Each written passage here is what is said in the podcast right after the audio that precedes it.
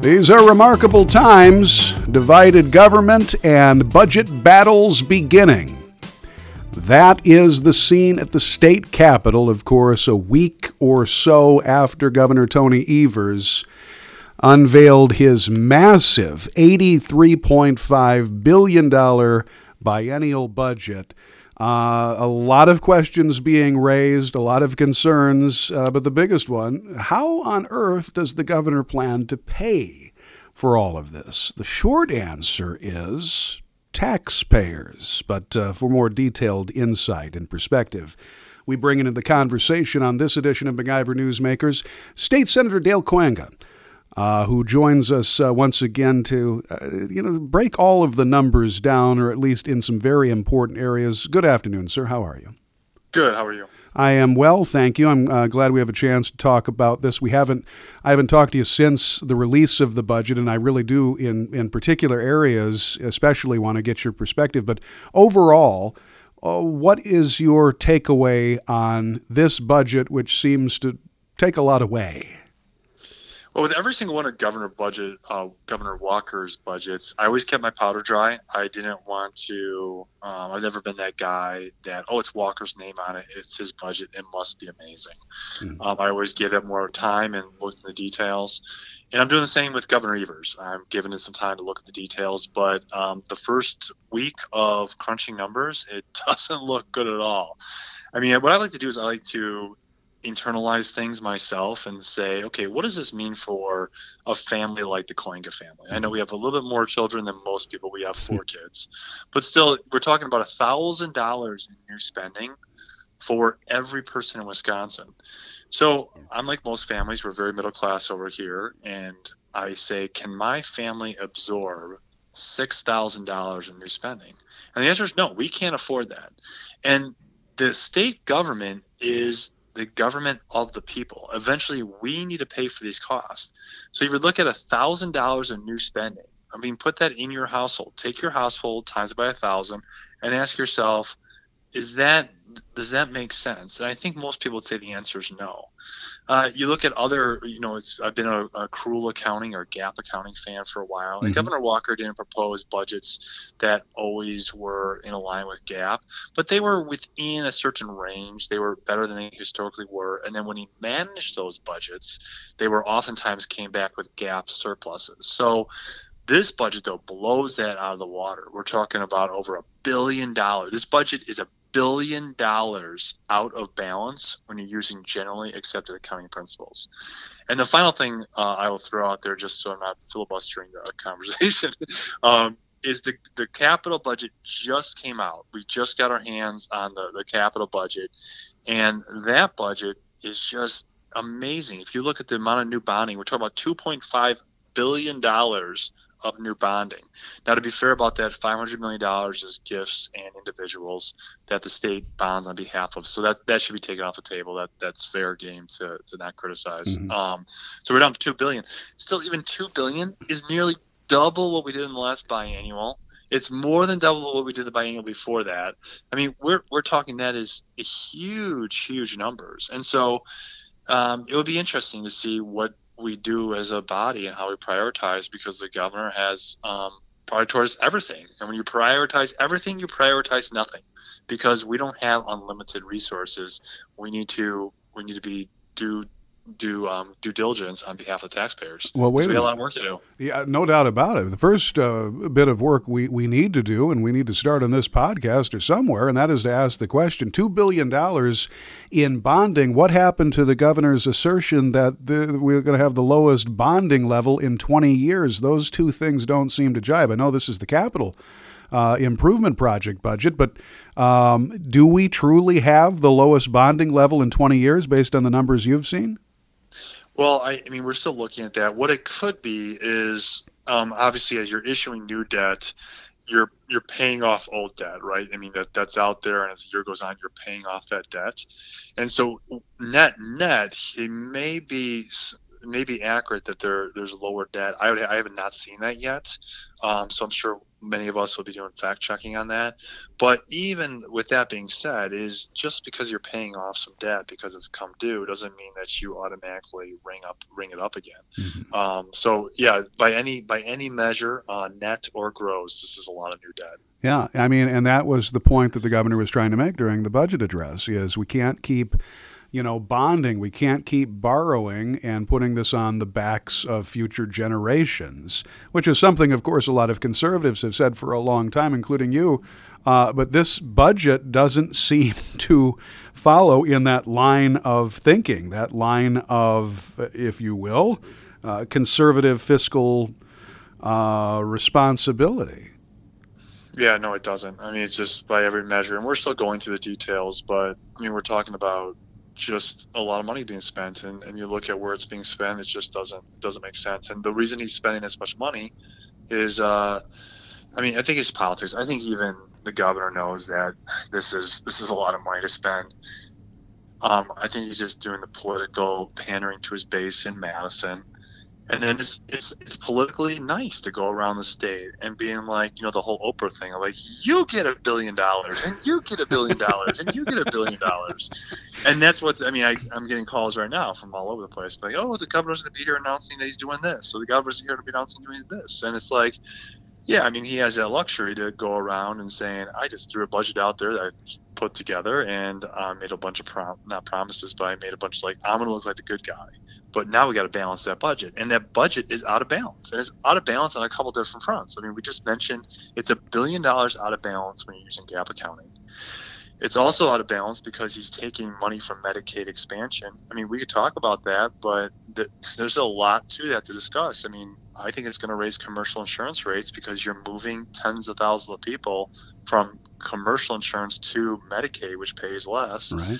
And so I mean, by and then the, the the third way it's out of balance is because he's doing a lot of bonding, and so um, it's just it's just he's going around the state saying I got you this, I got you this, got you this, but he knows that we can't afford this, and he's just I think it's it's a political statement, not a, a truly um, refined budget that truly balances. State Senator Dale Kooyenga joining us on this edition of the MacIver Newsmakers. I want to uh, labor on that for a little bit longer. You talk about uh, the good guy, you know, the good guy who uh, is saying yes to everybody. I like how you phrase that, the Oprah Winfrey of governors, if you will. loosely borrow from um, how you describe that. But yeah, you know, and I've heard that from other lawmakers who have said, all of these different interests are coming into their offices saying, hey, you know, the Governor Evers said uh, he's going to give us this amount of money. Where do you stand on this? And it's just a parade of people coming into these offices saying, uh, the governor's going to going to give us this, or are you going to back him up on that? And the well, the problem let's is, go back. Let's yeah. go back to the Oprah. Let's go back to the Oprah show. It's like you're sitting at the Oprah show and they're yelling like, "You get a million dollars. You get a million dollars. Get a million dollars." You're like, "This is great.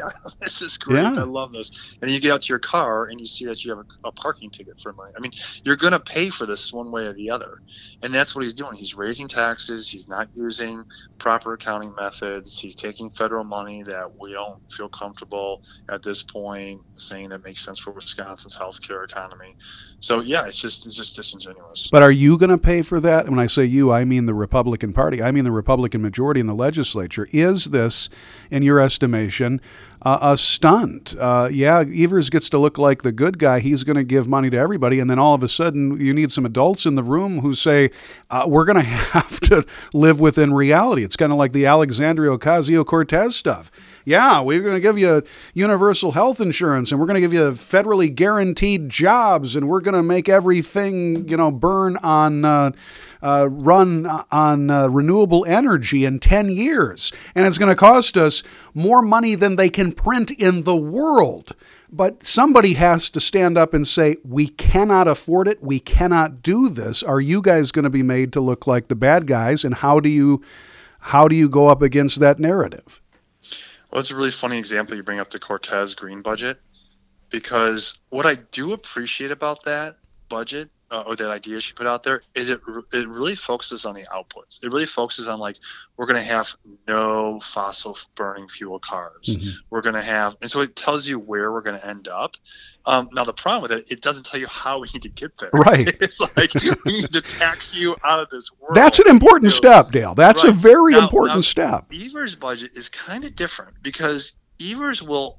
I, I have not heard a single metric saying we will reach 95% reading proficiency or we mm. will have our roads at this percentage. I want to know what what are we obtaining? Like if we're going to put 1.4 billion dollars more into education what are the metric what are we going to get for that?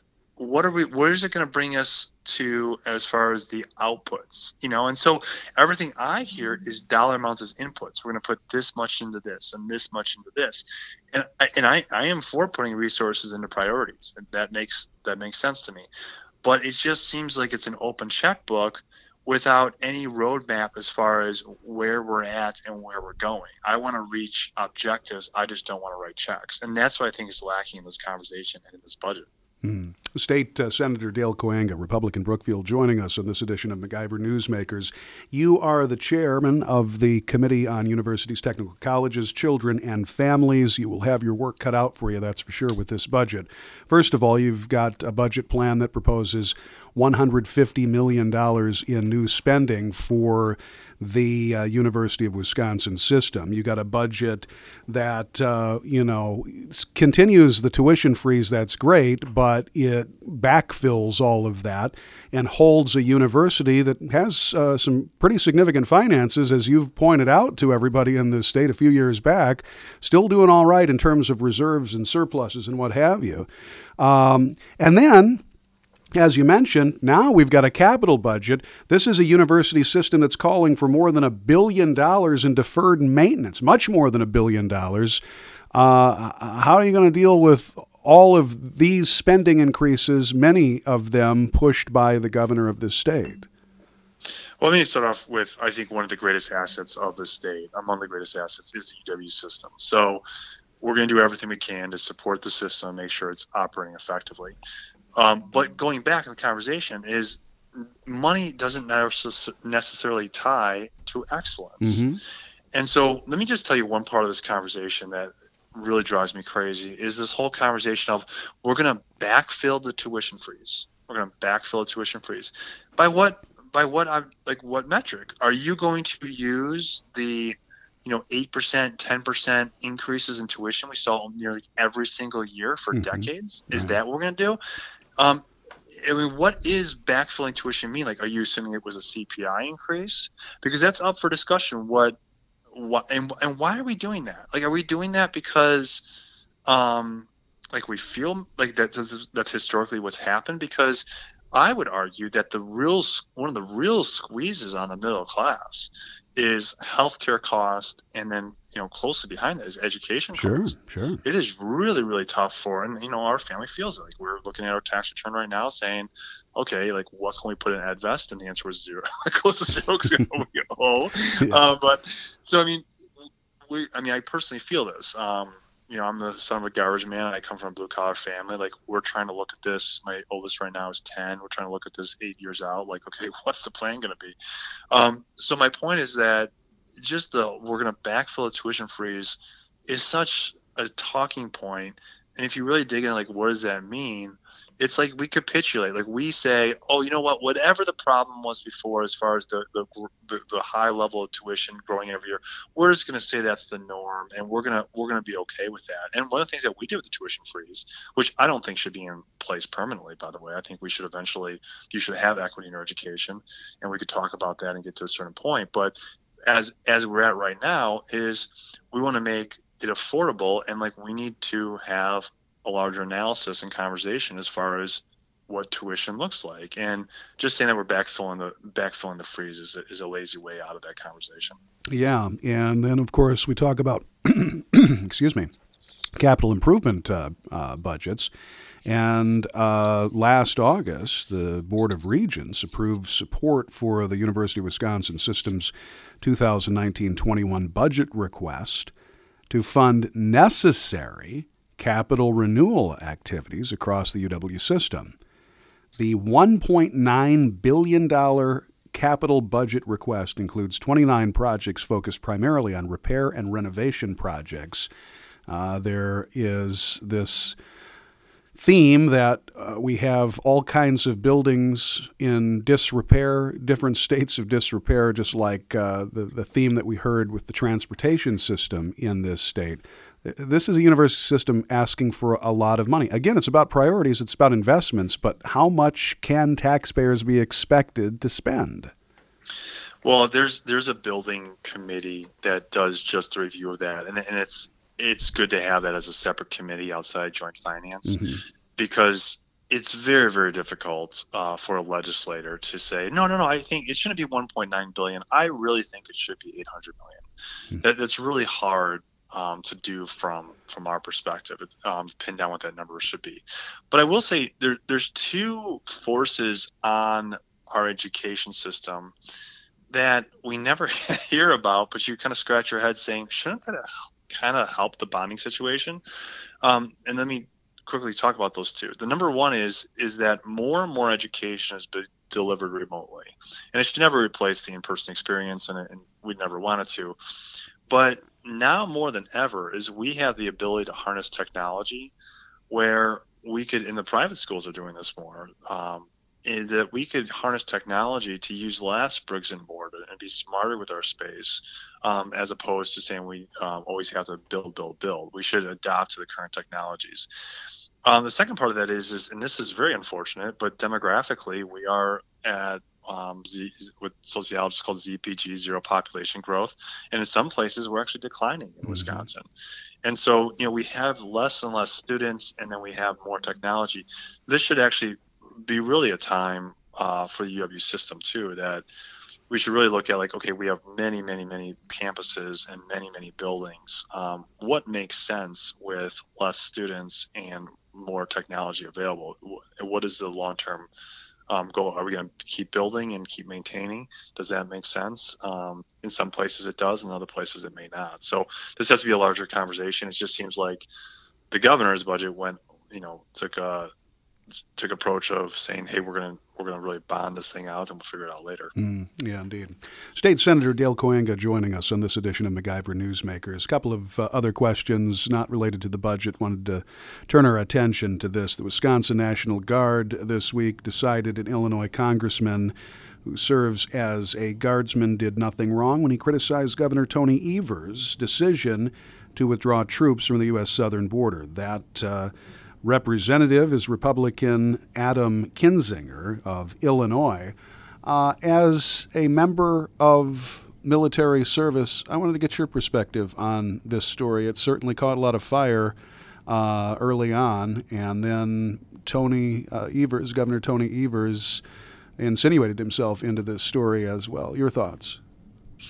Well, when I saw the tweet from him, I was I was like, oh, I mean that's that's kind of uh, in the gray area, mm-hmm. um, and I don't like to enter the gray area myself. I mean, he was ultimately cleared, and I think he was in the right as far as he was speaking as a congressman. He wasn't speaking as a military officer. Um, I personally, the way I do it is I, I like to keep a very, very, very clear line there because I want my soldiers to see me as a as a pure military officer.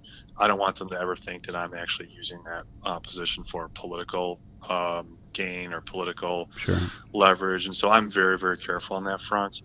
In fact, I love in the building in Madison across the street from me right now is I have uh, of one of my soldiers who came to me and said, "Don't don't hate me, but I'm a Democrat. Would you help me get an internship?" And I was like, "That doesn't matter to me. Like, I think that soldiers are soldiers, our country's our country, our right. state's our state, and I just want to like help good people out." And so, uh, I have both Republicans and Democrats that served underneath me um, in the army, and they're you know trying to hook up with careers. But I'm I'm personally very very careful as far as um, blending those worlds. I learned a lot. There's synergies that helps both that out, being a citizen soldier and a citizen legislator. Um, I think um, you know that tweet was was in the clear. He was cleared. Um, he has the right to do that. But I'm just I'm just very very careful as far as um, the way I operate on that front. Very good. Uh, final big serious question for you. This is a bill that uh, uh, submitted uh, today as we talk, and that is a bill uh, that you co-authored. It is, uh, I,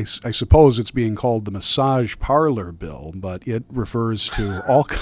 I know. I, I don't know how else to s- simplify it, and I think that might be the best way to do that. But you know, we have a number of massage therapists in this state who are following the rules and and you know doing their jobs and just doing their jobs. We've had incidents in places like West Allis and Waukesha and other places in the state where they were doing, let's just say, more than uh, what they were uh, required to do under state law and under decency. Uh, we have a, a, bill here that, again, that you co-authored that would deal with this. Can you, you talk a little bit about that? Yeah, and I'm always a little bit slow to, uh, I'm not slow, but I'm a little leery. I really do a lot of due diligence on bills that are going to, um, you know, really tighten up people doing a certain profession. But this isn't about people performing a profession. These are about individuals that um, are really oftentimes subject to human trafficking. And so, for some reason, well, for this industry in particular, mm-hmm. although 95% of the actors uh, appear to be good good actors and truly doing massages. There are others that are going beyond the massage, and uh, although this is not a kids program, we don't have to go into those details. I think everyone knows what we're talking about. Sure. And uh, now the kids love the show, by the way. The kids love the show. Yeah, yeah. Right. At this point, all the kids have checked out, uh, at least. At least uh, but, anyways, and if they haven't, you know, here's a lesson. You know, stick to the entire budget talk. There may be something really exciting at the end. That's right. But, there's a juggling um, act with Uncle so, Uncle Matt later on. Yeah, so here we are. Um, yeah, and we've heard from we've in our district we heard from the West Allis Police Department saying, hey, we have situations where we have massage parlor. There's obviously a prostitution element going on, but under our current laws, we don't have the the tools we need to bring charges. So it's like a citation. I mean, I don't want to. It's not a full blown crime or misdemeanor. This is a citation that allows the police to do something mm-hmm. at the time and say, okay, there's there's activity going on here which is not conducive to the uh, family friendly um, uh, face of West Allis, and so we are going to take some action. And it's really not only about like the the community; um, it's also about those women who are find themselves oftentimes as immigrants. They come here, sure. they truly think that they would be like doing nails or cutting hair or doing massages, and then they're forced upon with other expectations yeah. um, in order to make people, uh, the business owner and the the clients uh, that are not clients or they're criminals mm-hmm. um, happy in that in that realm. So I think this bill makes sense. It's just many bills, the majority of bills that we do, that is the direct feedback of hearing from people in the community, and this was one of those bills. And instead of the massage parlor bill, uh, you know, that's that's I think the simplified version of it We'll probably end up having to reject the other name uh, that has been given to it, and that is the Robert Kraft bill. I'm just going to throw that uh, outside right now. Um, are you ready, sir, for perhaps the most exciting portion of the MacIver Newsmakers podcast? I, I'm on the edge of my seat. I, I can get that sense. It's the the tension is palpable is what we call five fast questions. They are questions that we present, of course, to our laws, lawmakers, our newsmakers. They really don't require a great deal of thought, as I've often said. Not a lot of thought was put into them. So uh, we will give you five fast questions, and then we will get you out of here taking care of the many duties that you have. Are you ready, sir? Let's do it. Would you support a personal video channel solely devoted to sousaphones and the people who love them? I have no idea what you're talking about. We would call it YouTuba. I'm sorry. I'm in the dark. Mm-hmm. Sorry, sorry. That's oh, I, I may have. Okay. I may be a suburban father of four on that one, just not in line. I'm in the dark on that one. You know what? That's I'm, I'm that's sure an idea funny. that should I'm remain sure in the dark. People, for people that know what you're talking about, yeah. I'm sure it's really funny. It's it's an idea that should have remained in the dark. In fact, we should have probably product tested it before we went out. We didn't. I apologize for that. Number two. Right, well, number two must be. It has to be better than that. Oh, it's huge. It's good. All right. Of all the things you are down with, what's the one thing you are most down with? My books, mm-hmm. books on t- books on a lot of books on tape. never don't never a moment of silence. Always driving, and I gotta get my books on tape. There you go. There, and I will I will testify to that. There is never a time uh, that we don't conclude a conversation, or at some point in the conversation, you tell me, Kittle, you've got to read this book, so I can testify to that. Now, as a military man, what show sums up service the best, McHale's Navy or Gomer Pyle USMC? I've never seen either of them. Oh, But I got a boys' weekend this weekend. Uh, my wife's visiting her in-laws with the three girls, and Grant has basketball tournaments, and so I think he's old enough. I may get vetoed on this by my wife, but I think he's old enough for Saving Private Ryan. oh, that's that's heavy. That that first forty-five It minutes is of heavy. the D-Day. It's heavy, but it's like Yeah. It's, um, Oh. I'm gonna argue. We'll have to see what the wife says, but I'm arguing that hey, this is not like the R of like sex and swearing and stuff like that. You know, this is actually like real life. You know, this is like how we Yes, got it freedom. is.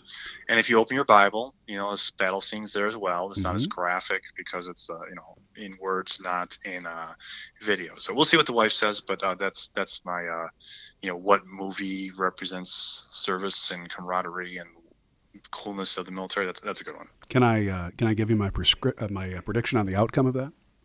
Uh, sure. You're going to get vetoed like uh, Tony Evers on a Republican budget. I think you're right. Think you're right. Uh, by the way, we would have accepted the A team or F troop for the right answer uh, on the military question. Uh, what's the one song that always gets stuck in your head? Alexander Hamilton. Oh, it's I a little musical, yeah. Oh man, I could balance the Alexander Hamilton soundtrack forever. Well, thanks. Now that's stuck in everybody's head as we Oh, talk. great. That's okay. And finally, five, the, the fifth question in Five Fast Questions. Is it true you have been tapped for season two of The Masked Singer? And if so, will you be performing in a Mayor McCheese costume? Yeah, you don't want to hear me sing. I You just did. Just, you just did. We just got a little sampling of that. Yeah, and I think no one's made it to this point of the podcast because that happened. And so, you know, I play the trumpet. I, Mm-hmm. I strum some chords in the guitar. Yeah? Um, yeah, singing is not not. I mean, I sing in like you know, if there's like hundred people singing, I'm belting it out. But Well, you obviously object to the sousaphone and the tuba. We, we already got that from you today. yeah, But, uh, you know, no. Uh, as a, an addendum to this podcast, please look uh, coming out very soon. You can find it on Amazon. It's Dale Kooyenga's favorite hits from the 1960s and 70s. We've got that box set coming out as a packaged product along with our podcast. How does that sound? yeah. You have to you have to say like if it's the greatest hits from the '60s and '70s. I, you know, Kevin, I don't agree with the singer's politics because if you're gonna find you're gonna find that era of someone who agree with the politics, I think it'd be a a very silent soundtrack. I, uh, by the way, I love your version of Captain and Tennille's Muskrat Love. It's just, uh, oh, it's Yes. it's awesome. Hey, thanks as always. Uh, lots of stuff, uh, you know, to get to. There's the heavy lifting, and we always uh, like to do that. But we always like to get to know our lawmakers too. Do appreciate your time, your perspective, and uh, we'll be checking with you in real soon. All right, take care. Thanks. You bet. That is State Senator Dale Kooyenga. Republican Brookfield joining us on this edition of MacIver Newsmakers. I'm Matt Kittle reporting.